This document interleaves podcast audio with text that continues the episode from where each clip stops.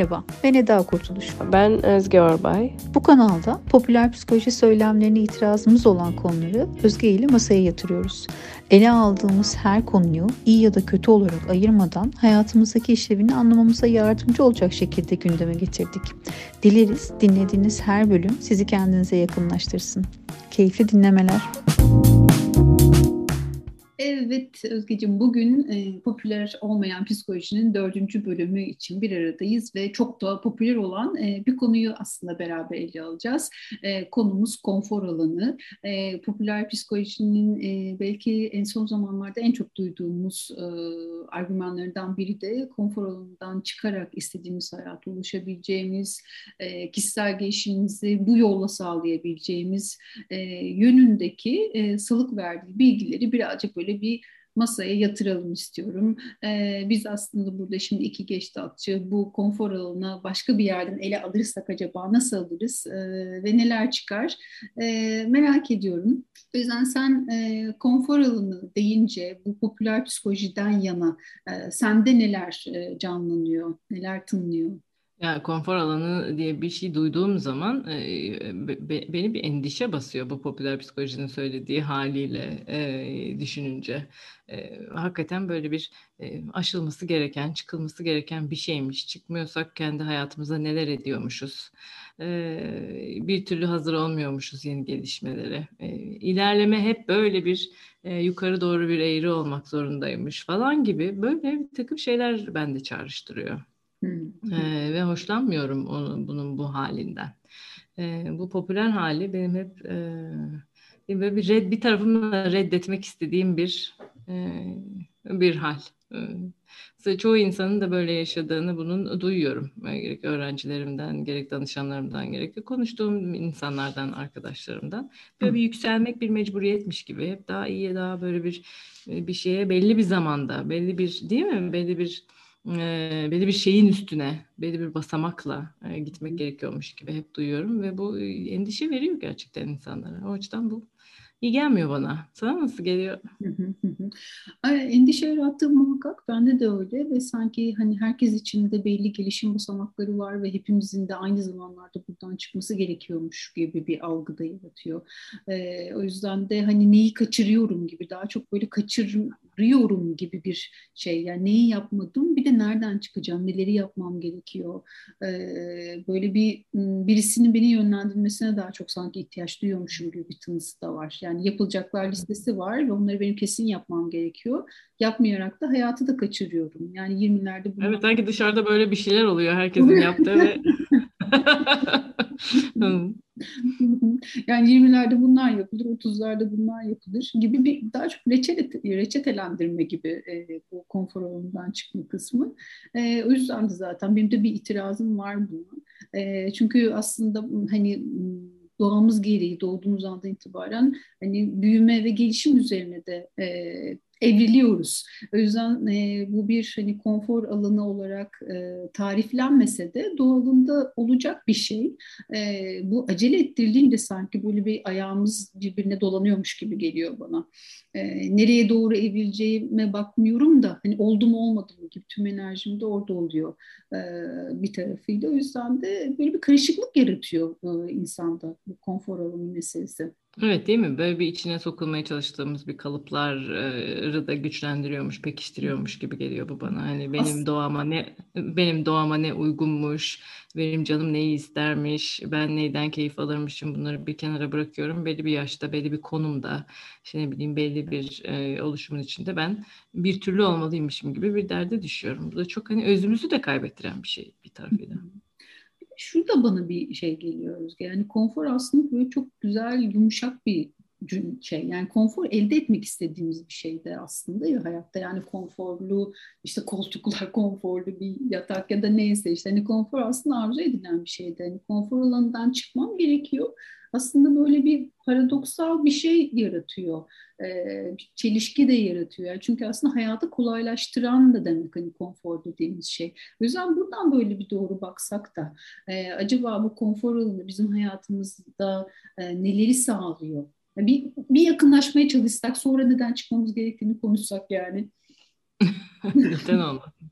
Hakikaten belki konforlu bir büyümeden bahsedilebilir yani. Değil mi? Ee, büyüme ve gelişme süreçleri biz biliyoruz ki e, hızı kişiye göre ise ve orada iyi bir eşlik varsa hem kendi kendine yaptığı hem de dışarıdan gelen iyi bir eşlik varsa e, kişinin hayatında o zaman e, daha güzel oluyor. E, kalıcı, güzel, kendi hızında, temposunda, e, içeriği daha zengin e, bir büyüme değil mi eğilimi görüyoruz biz. Dolayısıyla hani bun, bunların vazgeçilecek şeyler olduğunu düşünmek çok üzücü yani. Keşke bütün büyüme süreçlerinde iyi bir eşlik ve herkesin hızına göre böyle bir ayarlama olsa. Şimdi belki baştan bebeklikten itibaren bakmak gerek. Yani bu büyüme meselesi sanki yükselen bir eğriymiş gibi eskiden de düşünülürdü. Sonra son zamanlarda ben takip ediyorum ki bebek bebek beyinleriyle yapılan bu büyüme atakları zamanlarında yapılan bir takım araştırmalar var. Ee, ve oralarda biz artık görüyoruz ki büyüme böyle yükselen bir eğri değil. Büyüme platolar ve sonra sıçramalar, platolar ve sonra sıçramalar, platolar ve sonra sıçramalar gibi gidiyor. Yani o kadar kendiliğinden ki çocuğu konforlu bir şekilde olduğu halde biz tutarsak zaten zamanı geldiğinde fiziksel, biyolojik, e, bilişsel bütün gelişimi tamamlandığında o gerektiği yerde gerektiği sıçramayı zaten yapıyor. Ee, bu bence mucizevi bir şey. O kadar kendiliğinden olan bir şey. Yani büyüme çok kendiliğinden olan bir şey ve zaten kendi içinde belli bir konforu, belli bir dinlenme alanlarını, belli bir hazırlanma alanlarını e, kendi içinde barındıran bir şey. Dolayısıyla biz şimdi bir de konfor alanı olsun diye e, bir tanımlara girdiğimiz zaman bu büyümeyi de bir yanlış algılamaya, onu da bir şekilde şemale sokuşturmaya falan çalışıyoruz gibi geliyor. Kendi kendi güzel doğamızı başka bir şeye dönüştürüyormuşuz gibi geliyor. Bununla birlikte büyümenin içinde bir de e, tabii ki doğası gereği zorlanmalar da e, var. Ee, değil mi? Ee, beyinciğim tam olarak geliştiğinde yürümeye başlayacağım örneğin. Çok basit bir örnek olsun diye böyle gidiyorum. Ama tam e, oturduğum yerden, emeklediğim halden ayağa kalkıp da iki ayağımın üstünde dengede durabilmem için ne kadar çok efor sarf ediyorum. Hıhlıyorum, pıhlıyorum, kalkıyorum, düşüyorum, tutunuyorum, olmuyor. Ondan sonra birileri benim elimden tutuyor, bir yalnız bırakıyorlar. Geri e, onların desteğine ihtiyacım oluyor. Kendi içerisinde bir zorlanmayı da barındırıyor büyümek. Yani hazırlanma süreci, üstüne bir zorlanma süreci o sıçramaların olduğu yerde. Mesela bunun da e, normal olduğunu, büyümenin bir parçası olduğunu bir görmek iyi olabilir diye düşünüyorum. Konfor alanı diye e, tanımlanan şey de aslında büyümenin içinde kendi doğası gereği olan bu zorlanmaları sanki bir allayıp pullayıp e, insanlar ekstra bir şeyler yapıyorlarmış da büyümek için gibi. Dışarıdan kendiliğinden olmayan bir çaba içine giriyorlarmış da bir alandan çıkıyorlarmış. Kendileri için konforlu olan bir alandan çıkıyorlarmış sırf büyümek için e, gibi tarif ediyorlar. Ve ancak bu yolla olabilirmiş gibi de yani sadece bu yapıldığında hani büyünebilir ya da farklı bir şey olabilir. Bir de sanki şey gibi de yani var olan kendinden başka bir şeye sahip olabilecek misin? Başka bir sen olabilecek misin gibi bir sunum gibi geliyor bana aslında. Konfor alanından çıkmak. Yani Değil mi sanki? Kozadayım, tırtılım ondan sonra onu bırakıyorum da kelebeğe dönüşeceğim gibi bir şey yani. yani halbuki değil. Halbuki ben kendi doğam gereği Gidiyorum bir yerlere. Yani kozadan da işte şey çıkmıyor yani hani kedi köpek çıkmıyor. Onunla, onun içinde olabilen şey çıkıyor. O yüzden de ben konfor alanından çıkacaksam da yine benle ilgili bir şeyle ilgili zorlandığım bir şeyi dönüştürmek ya da geliştirmekle ilgili aslında e, bir şey katacağım hayatıma. O yüzden senin hani söylediğin o şey hani önemsiyorum da zaten hani büyümek hem meşakkatli bir şey hem de içinde zaten zorlanmayı barındıran bir durum. O yüzden ne yapıyorsak zaten, ne öğreniyorsak çünkü bunun içinde hani bebeklik döneminde işte e, emeklemek, yürümek, konuşmak, sonra işte okumak, yazmak, dil öğrenmek yani bunların hepsi e, zorlanmayı da içinde barındırıyor. O yüzden de belki şey gibi yorumlamak daha hmm, bu tarafa yakınlaştırabilir de beni konfor alanına. Yani ne kadar çok e, konfor alanında e, güvenebileceğim şeyler varsa e, o zaman o konfor alanına başka şeyler ekleyebilmek için çıkmaya cesaretim olur e, gibi. Bazen tersinden düşünmek de benim hoşuma gider. Yani bu büyüme doğal bir şeyse o zaman zaten kendi alanımızda gerçekleşiyor. O yüzden niye biz bir alandan öbür alana doğru geçiş yapmak durumundayız yani? Belki de sadece alanımızı genişletiyoruzdur. Anlatabiliyor muyum? Belki de sadece donanım kazanıyoruzdur ve bizim için e, daha geniş bir alan oluyordur rahat hareket edebileceğimiz. Sonra biraz daha büyüyoruzdur ve donanım kazanıyoruzdur ve daha da geniş bir alan oluyordur. Belki kendi alanımızı daha geniş ve konforlu hale getirmek gibi de buna bakmak iyi geliyor bana fikir olarak çıkıp bir yerden öbür tarafa gitmektense bunun hem endişesi var hem böyle bir dışarıdan bir çaba gerektiriyormuş gibi hem olmadığım birine dönüşecekmişim gibi bir vaatler bir şeyler. Bunların yükünden, bunların benim hayatıma getirdiği gerilimden de o zaman uzak olmuş oluyorum yani. O zaman büyümemi büyümemi durdurmuyor bu. Çünkü senin dediğin gibi o paradoksal şey aslında büyümeyi durduran bir noktaya da insanı götürebilir değil mi? Yani ben buradan çıkacağım ama sonra beni neler bekliyor yani bunun endişesiyle o alandan çıkıp dışarıda böyle bir el yordamıyla yolumu aramak, kendimi bulmak çok zor ve meşakkatli bir şey olsa gerek. Büyük bir belir, belirsizlik, bilinmezlik. Mesela kim buna nasıl böyle can atarak e, geçsin? Hı hı. E, kişinin zaten doğal akışında olan büyümesini durduracak nitelikte de olduğunu düşünüyorum. E, hı hı. Böyle bir bir yerden bir yere geçme fikrinin yani. Bir de büyümeyi belki bütünleşmek üzerinden aslında hani tanımlarsak hani bütünleşme dediğimizde kişinin hani kendi tüm e, farklı yönlerini görmesi, kucaklaması, bütünleştirmesi bu biraz daha ayrıştırmaya giden bir şey. Belki sadece işte cesur olmayı bu noktada e, daha destekleyen bir cümle olunca bu e, cesur olman gerekiyor, işte buradan çıkman gerekiyor. Daha çok aslında tam tersi ayrıştıran bir şey de oluyor. E, büyümenin önüne set çekiyor. Çünkü hani e, orada kendimi belki de koruyabilmem için hani bir miktar korkmam da gerekiyor. O yeniliğe karşı donanım sahibi olabilmem için de bir neden korktuğumu fark etmem de gerekiyor. Belki buradan şurayı da aslında konuşma şansımız oluyor Özge. Yani hani e, hani bizim bu anlattığımız yönde de peki yani ne olur da büyüme durur? Ee, biz deriz ki ha bu büyüme e, durmuş ya da işte insan e, insan hayatını zorlaştıran e, hali nasıl dönüşür? Büyümeyi büyümeyi sağlayan şeyi belki önce tanımlamak gerek yani. Büyümeyi sağlayan şey e, belli temasların olması hayatta. Kişilerle, objelerle, olaylarla, bilmiyorum her ne varsa karşılaştığımız onlarla e, büyüten alışverişler olması gerekiyor. Dolayısıyla belli bir çevre insanı desteklemiyorsa. Mesela ilk aklıma gelen şeylerden bir tanesi bu. Bazen biz hayatta bir şeyler yapmak isteriz. ama öyle bir çevrenin içindeyizdir ki yargılandığımız, eleştirildiğimiz, ondan sonra heves ettiğimiz, heyecan duyduğumuz şeylerin durdurulduğu, ketlendiği bir çevre gibi düşünelim bunu. hakikaten büyümenin önünde bir engel böyle çevrelerin içerisinde çok fazla duruyor olmak ise yavaş yavaş insanın e, bu durumdan yorulmasına, heyecanlanmayı bırakmasına, e, artık istediği şeyler için uğraşmamasına, içine kapanmasına sebep olabilir.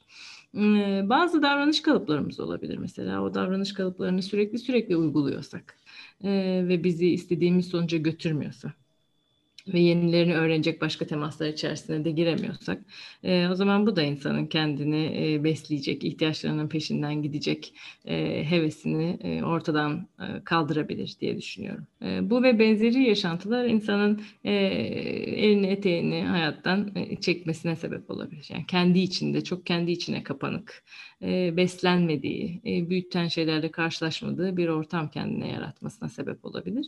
Ve bu türden bir şey olduğunda büyüme gerçekten durur. Buralarda biz e, belli patolojilerden de bahsedebiliriz yani. Kayıpların olması e, ve bu kayıplarla baş etmenin zorlukları, e, belli travmalar insanların başına gelebilir dönem dönem hayatta.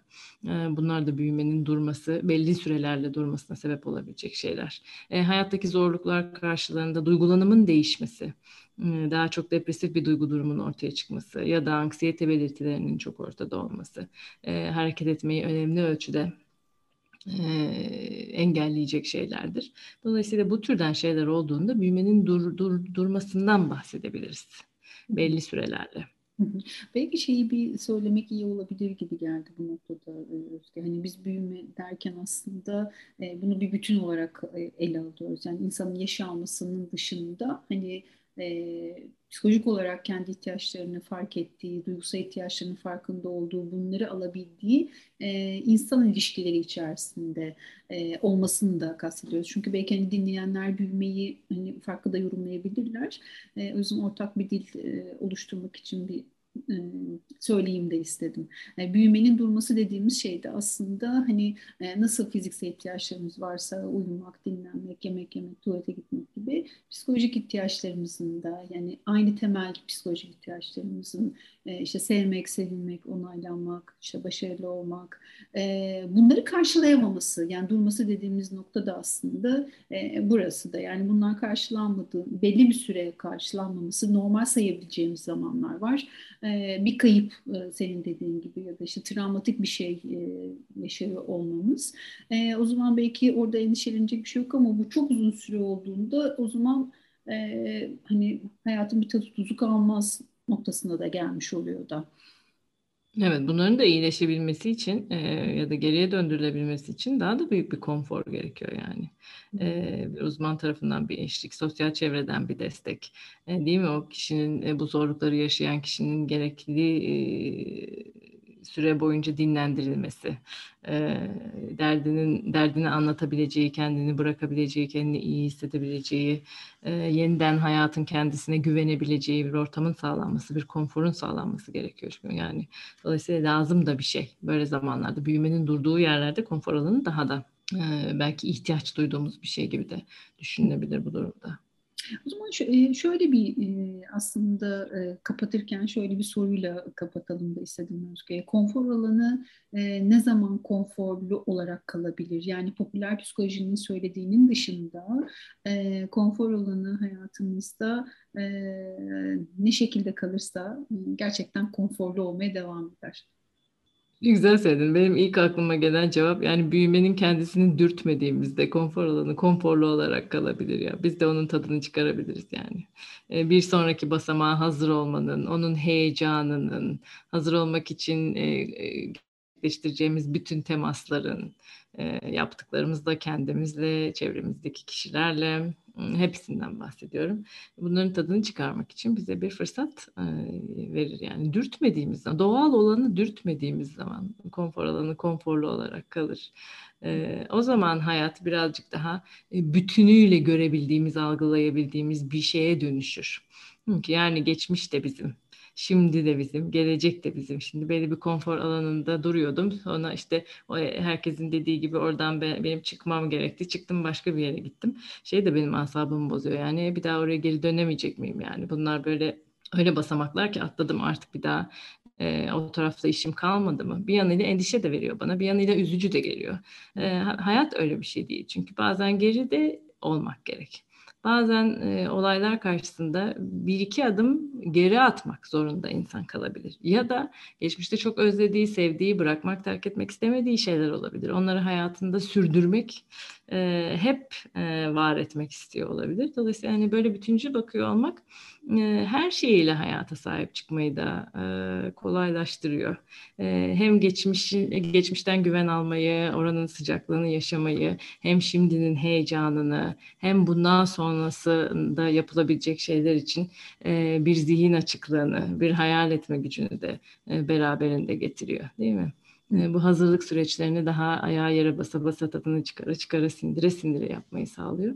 Ee, belki böyle bakılsa hayatın kendisi daha konforlu olabilir yani. evet. Aynen öyle.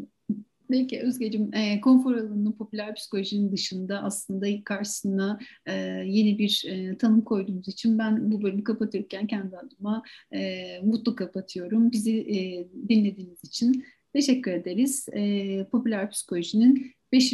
bölümünde de e, başarı üzerine konuşuyor olacağız. E, o bölümde görüşmek üzere.